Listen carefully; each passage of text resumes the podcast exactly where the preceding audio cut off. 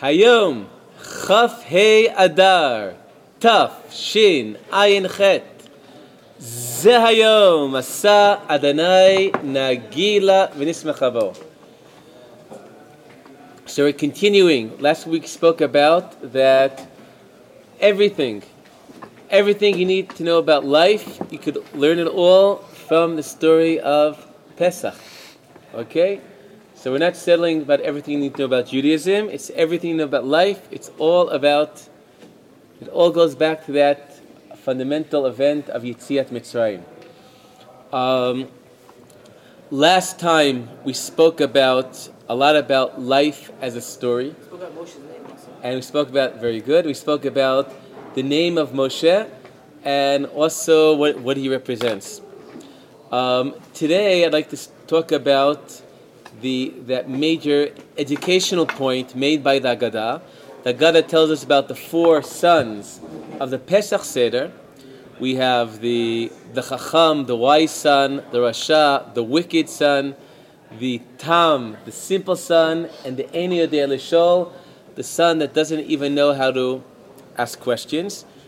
Uh, may I say child to be more gender um, egalitarian. And the and in many ways we could see that these four children are really the journey in life that many of us each go through meaning each of us or many of us have gone through different stages in life that one by one we've gone through the four stages represented by the four children on the night of Pesach. And we, we could start by saying that if, um, if we're dealing with critical questions, questions of faith, there's a time that we're not, we were never even aware that these questions existed.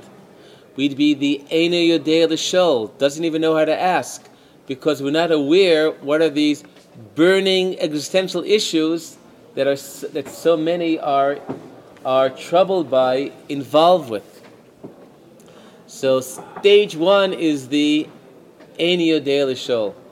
You get a bit older and a little bit more exposed to the world, and then you become aware that there are questions that people ask, whether about faith, about the Jewish people, about life.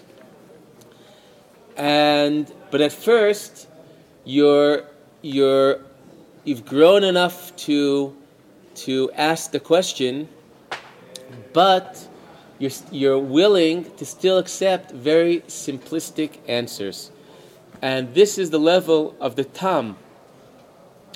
And here too, the world is very harmonious. The child that doesn't ask any questions lives in a very harmonious world. And the second child, who asks the questions but is satisfied with very simplistic answers, he also lives in a very harmonious world. But then, some of us move on to a third stage. And the third stage is that of the Rasha. The Rasha, he asks questions not because he believes he'll get an answer, but um, he asks, um, Ma vodazot lachem. What's this to you? Um, he's asking questions are a way to show his his opposition, his and he would say hatrasa um, against against all things. And this is the stage that somebody you, people realize that the answers that that guided me, I realized that were were very simplistic and this lead to response when a person believes that that the answer, the answers I, I received were insufficient to believe that there aren't any answers. And the fact that people said things that you now believe are are are not are not deep or not significant or not correct, you you go from the conclusion that these people, um, instead of you um, realizing that they don't know everything, you decide that they don't know anything. So the Rasha, he's no longer seeking. He's no longer really asking a question because he doesn't think that there's anything of value he could really learn from those who ask the questions. He's lost his faith and trust in those around him. So in a way, he's his life is less harmonious, but in some ways he's very similar to the first two um, children because he too doesn't really ask questions. The first child doesn't ask questions because he doesn't know how to ask the questions. The second child doesn't ask questions because he thinks his questions have been answered already, because he accepted the simplistic answers. The third child, the Rasha, the third stage in development, you don't have questions because you don't really believe that they are any answers. Um, so, and and if you're asking, it's just to to demonstrate to prove how how they're how these are questions that that that are no answers. Um, in many ways, in Israeli society, of somebody who retur- who returns to God is called a Baal Tshuva. Now, Baal Tshuva comes from the word shuv, return, someone who has returned to God. But we know that in Hebrew, the word tshuva could also mean an answer. So there's a sort of a secular drash on the phrase choser b'tshuva of being choser b'she'ila, um, which, which, which is, reinterprets the word tshuva as being the answers, and then in response to those who have returned to the answers, I have returned to the questions.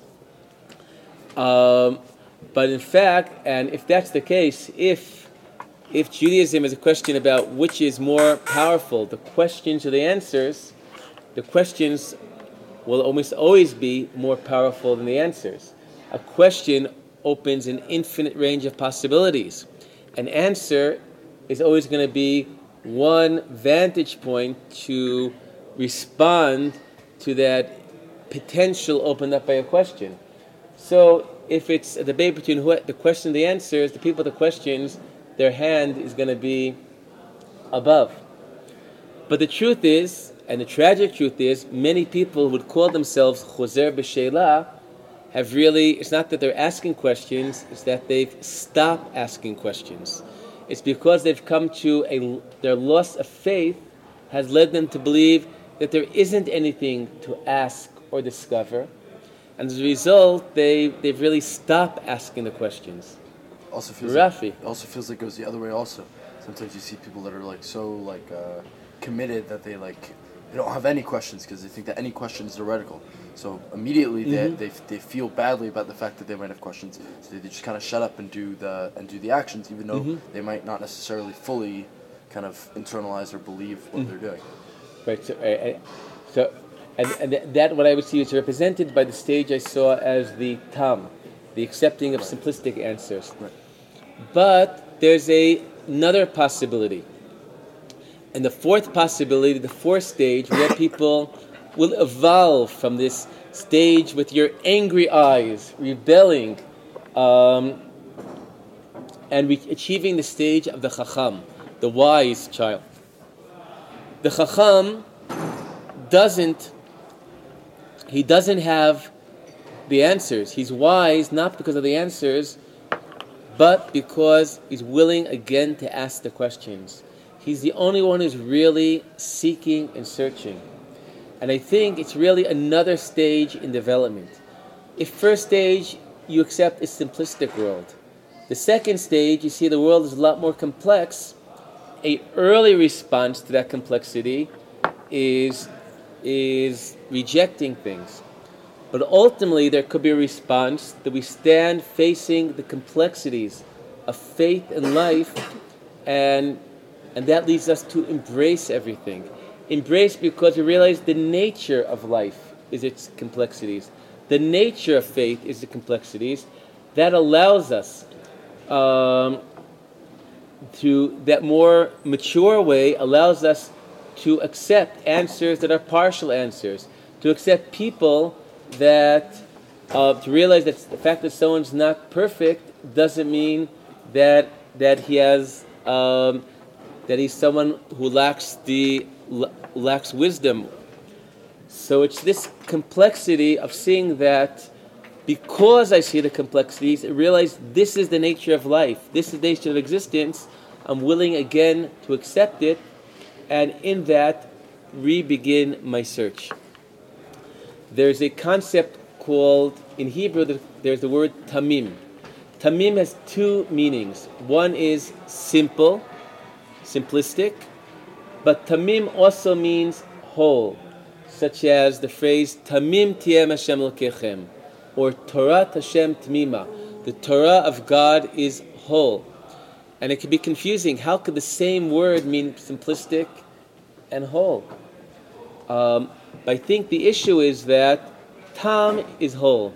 Sometimes you could be whole with existence, in harmony with existence, because you don't because of what you don't know, and the challenge is to be whole with existence because of what you do know. Um, and there's a concept called the tmimut hashniya, the second innocence, the second tmimut, which is a tmimut, which comes about um, a reaccepting and reconnection with, with reality. If the first people accept reality because they're looking at it very simplistic, and then it's rejected, ultimately to reaccept reality um, in the, uh, while acknowledging its complexities. Now, since this has been a little bit abstract, there's an anecdote of Mark Twain that I think really captures this idea. Mark Twain said that when I was 15, I discovered that my father is an idiot. When I was 18, I was amazed how the old man learned so much in three years. And of course, and um, you ruin jokes by explaining them, but ne- nevertheless, to, to see that you really have all the stages of the progressions. We have the stage that Mark Twain probably thought there's no one in the world like my father. My father is could do anything. He's perfect and wonderful. And then there came that stage that he saw his father is not perfect, and that led him that disappointment, that that uh, discovery pushed him to the opposite direction. And but in time he got to that more complex view to see that somebody that's not perfect, that doesn't know everything, who has flaws and imperfections, could be a person who is still, that doesn't contradict, That this person could be filled with wisdom and goodness.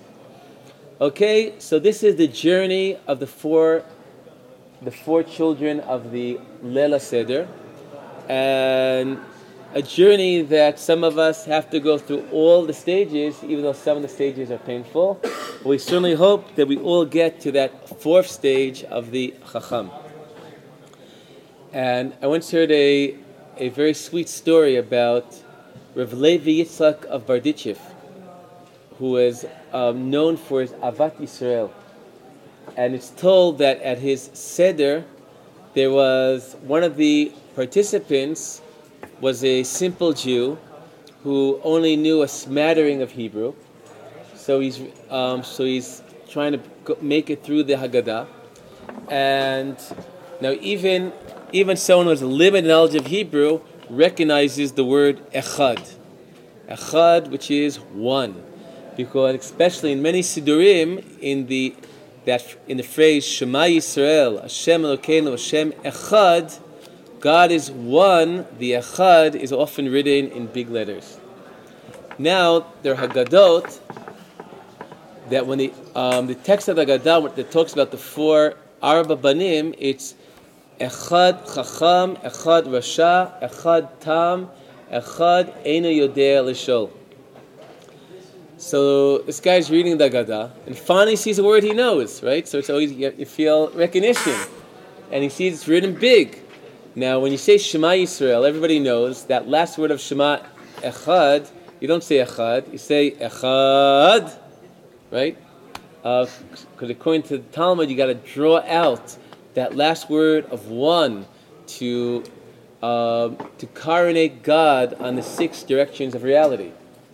So we get to the so he gets so he, so he reads the, that God, he sees the word echad. So he reads echad the way you read echad. He goes, there are four banim. Echad, chacham. Echad, rasha. Echad, any yodei l'shol. Echad, tam. And some of the people say there started laughing at this person's ignorance. But Rav Levi Yitzchak was overwhelmed with emotion. He said, Friends, do you understand what he's saying? He's saying that the Echad, the one, the one is present in the Chacham. The one is present in the Tam. And the one is present even in that child who's Ene de Lishol. And you know what? The Echad, God is present even in the wicked son. Okay? So for that journey that we're taking, always remember too that the Echad is present in each of them. And maybe this also brings to mind that that insight of the Rebbe of Lubavitch that the problem, the Leila Seder, is the fifth son, who is not the Rasha, but the fifth son who just doesn't even show up at the Seder. Okay, so this is the first Torah for today. Um, I'd like to share with you another Torah about the essence of Pesach, Judaism, and life. And this, as part of it, a, a um, a, a very painful story.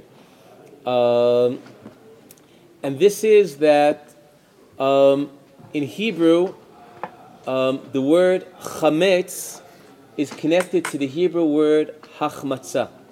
Hachmatzah means missing an opportunity. And this really gets back to the original story of chametz.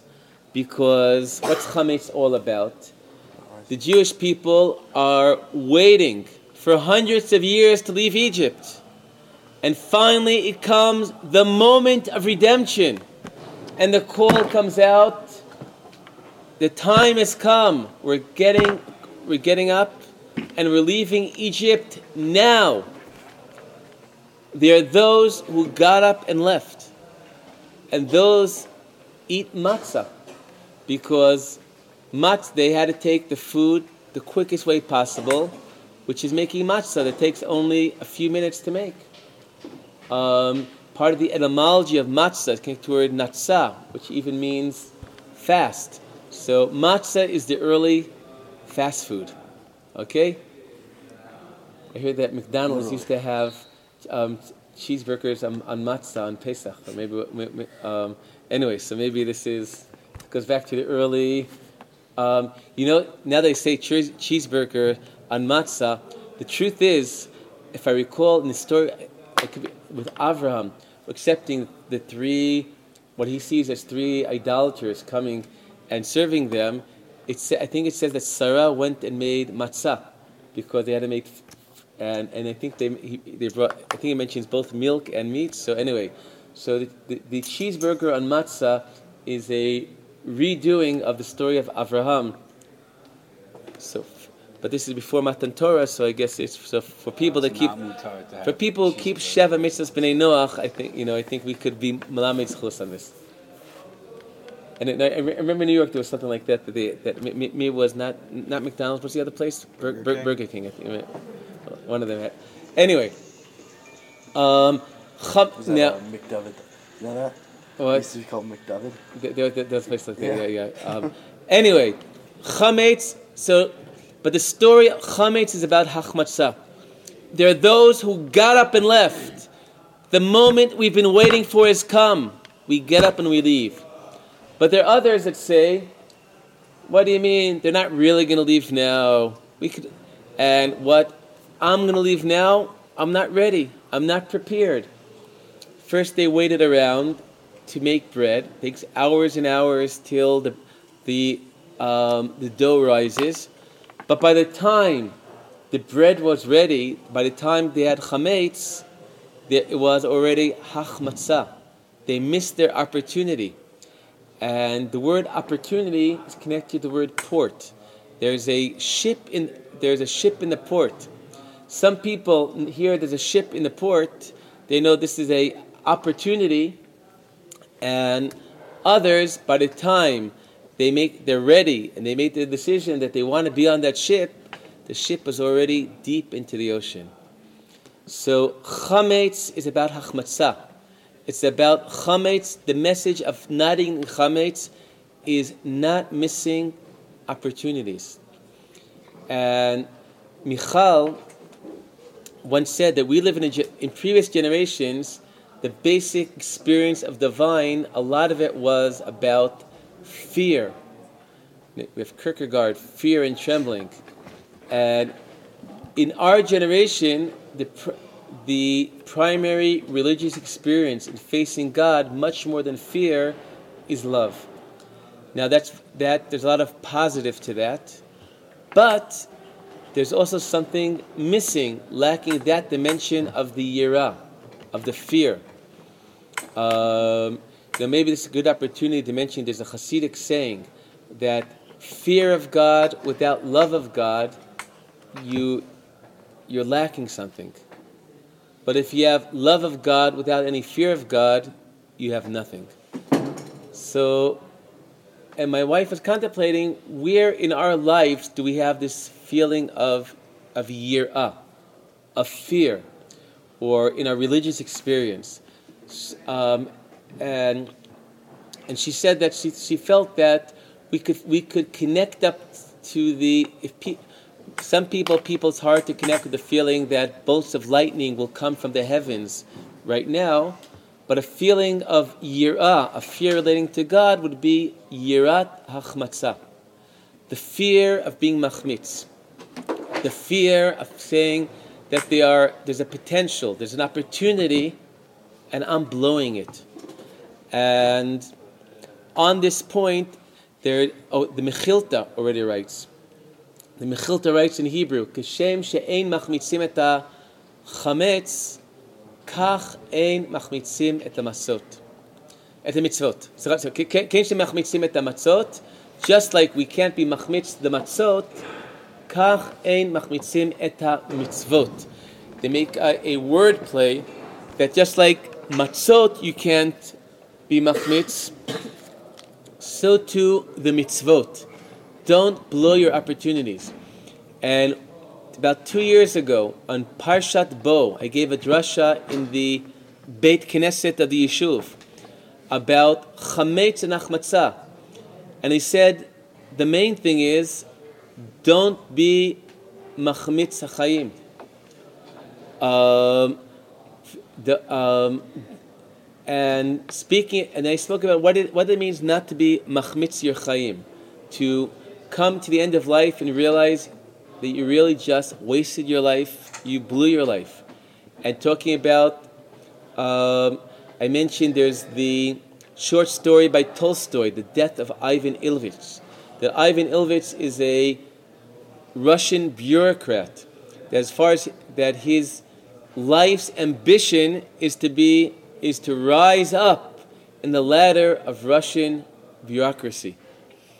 And at some point, he's very becomes very, he's injured and very deathly ill. And sometimes he looks back at his life and realizes that his entire life was devoted to something of total lack of worth. And at the end of his life, he tries to find a way to redeem, redeem an empty, wasted life. Um, and in that context, thinking about Ivan Ilyich, looking at his approaching death and that inspiring him to look differently in life and think about what's really important in life. I also mentioned the saying of in the Gemara about repent one day before you die, and then the Talmud says, you don't know when you die, so so it continues. So every day, repent. And once one of the students said that it's not about being paranoid that something's going to happen to me today, but it's about tell, asking the person try to imagine a perspective, the perspective of life that you that you will have at the end. when you look back at life with that broad perspective, what are the things that you, you rea- you'll see that really matter? And what are the things you'll realize that you're just um, that you that you that so much energy went to such things that were so such uh, um, su- such nonsense. Um, things that seemed at the time so important, so critical, that created you such angst that now, you know, now you just regret all those days passed passed in misery. Um, anyway, so in the so in the drasha, I said, so think about think about the perspective you'll have at the end of life in order not to be machmitz. That was Friday night. Shabbos morning, a woman approaches me and, sa- and says, You know, I really took to heart your words that someone should imagine themselves at the end of their life and, and that perspective to look back and see what truly matters. And as I said, this is a sad story because the next day, this, that was woman was Dafna Meir, and the next day was the terrorist attack that that right next to that she was killed in her home. But as many times, people connect to Torot that express what they already know. Because at, during the eulogies, her adoptive mother said that she asked her once, "How did she manage to do?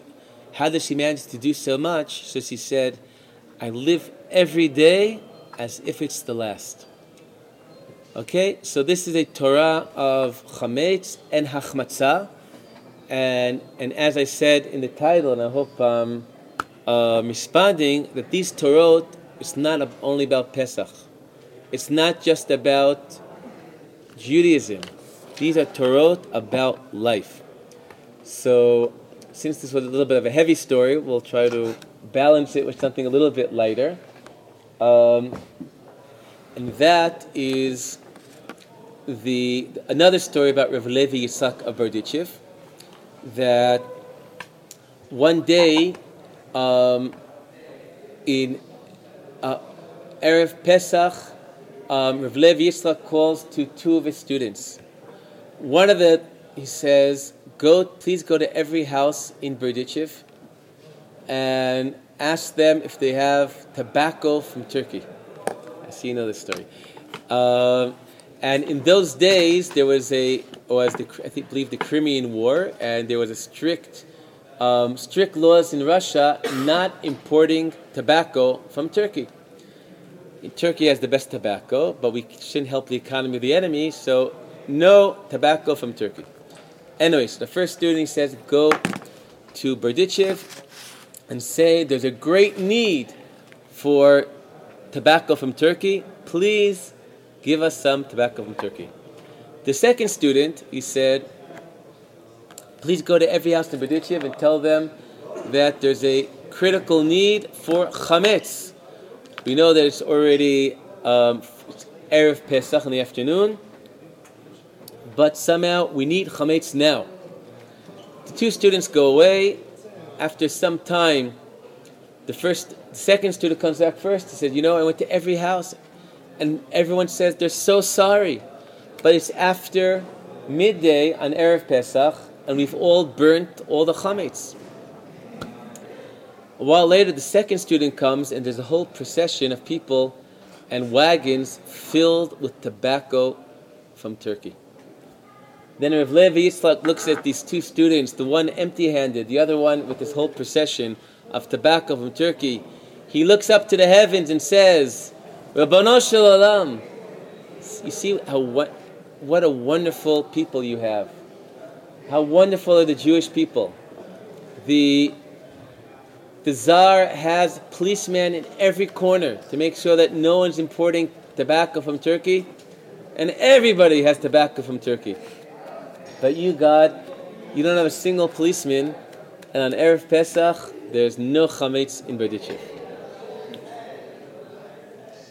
Okay, and maybe as a closing, closing insight and story, Um, last time we spoke about life as a story.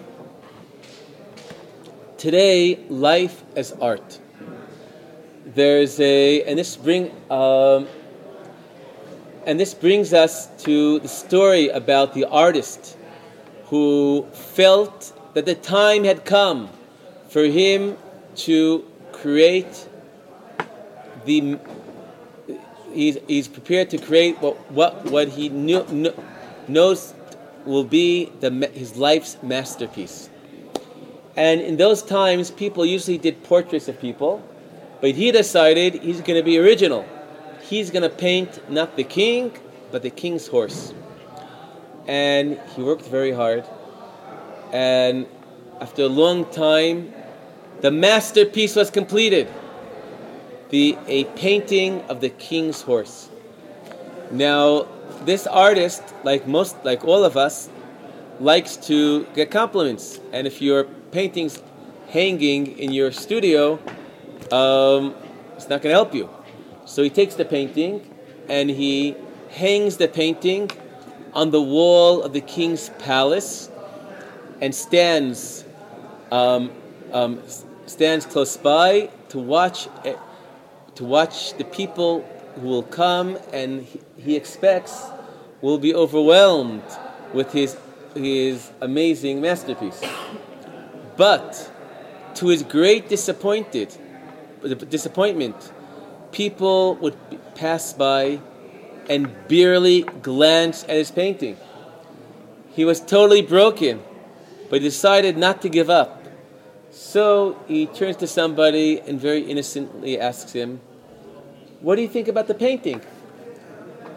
The person was a little bit surprised, looks up, looks down, to the east, to the west, and says, Sir, I'm sorry. I can't see the painting. The king's horse is blocking the painting. And then our hero realized what the problem is. The painting was so realistic that people thought that it really is the king's horse. And from the king's horse, what did they get so excited about seeing the king's horse? So the artist knew, knew what he had to do. He took out a knife. He approached the wall and he cut the painting to two. Half he moved to the left, half he moved to the right. Afterwards, everyone that passed by realized that, of course, it's a painting. And everyone was amazed by what an incredible piece of art. It looks almost real. And Rav Shlomo Kluger used this story as a mashal for Kriyat Yamsuf, the story of the splitting of the Red Sea. Um, in reality, it should be enough for the Jewish people to make it to the to the sea and see the immense beauty and power of the sea, and to be overcome, and that to lead to shira, to praise and song to God. But we're so used to looking at things, we don't really notice the world and the beauty in it around us. So for God to get us, the Jewish people, to sing us to sing to Him, He had to split the sea, half to the left, half to the right. Then everyone realized that God is behind this, and then the Jewish people sang Shirat Hayam. And I feel that this story is so significant on two counts. Because, first of all, it teaches us to connect to life. There's a beautiful saying by the French uh, author Marcel Proust The challenge of life is not to discover new lands, but to see the old ones with new eyes. The life is challenging. life if you want to look for beauty in the world, it's not about finding new locations to travel to. It's about opening your eyes and your consciousness to the beauty that engulfs us. And part of the way for us to connect to that beauty, and another reason why it's so significant to connect to that beauty, is when we connect to the beauty in the world and in life, this is a way to connect to God when we see that behind this beauty is, is uh, that artist, uh, that great artist, God, whereas the Talmud says, Ein Tsiar Kelokeno. There is no artist like our God. Um, I'll end with a story that um, there's, um, there's a Israeli sculpture, sculpture um, that, um, Daniel Kafri, and he tells the story about how he returned to Judaism. He had just created what he saw to be his life's masterpiece, um, a sculpture that was placed in the center of a city in Israel. And he was sure that the all of Israeli society would be talking of nothing but this incredible masterpiece. But, his, but to his great disappointment, um, this, this masterpiece was ignored. And a, he gave a ride, a tramp, to a Bechor Yeshiva. And during the course of the tramp, um, Kafri just complained about how Israeli society has such a lack of appreciation and acknowledgement of its artists. And at the end of the ride, the, the yeshiva student gets out, turns to Kafri and says, You know, you're so upset about the lack of acknowledgement of Israeli society to what you've created. Do you acknowledge and appreciate all that God has created in the world. And for Kafri, there was a formative moment that, that led him on a path to return to faith. And when I and the first time, uh, um, and I heard the story because he came to visit my father-in-law, and to share with him a book that he wrote about about faith in God, in which he has some what he sees as proofs for the existence of God. And one of the proofs gets, gets back to the story that I mentioned previously that Kafri says, I'm an artist. I know it's so difficult to create beauty. There's nothing in Darwinism, in survival of the fittest, that explains why the world is so filled with beauty. I therefore conclude if there's so much beauty in the world, and this has nothing to do about evolutionary needs, there must be an artist behind all of this. Sof davar, hakol nishma, et Elohim ira, ve'et mitzvotav shmor, ki ze kol ha'adam.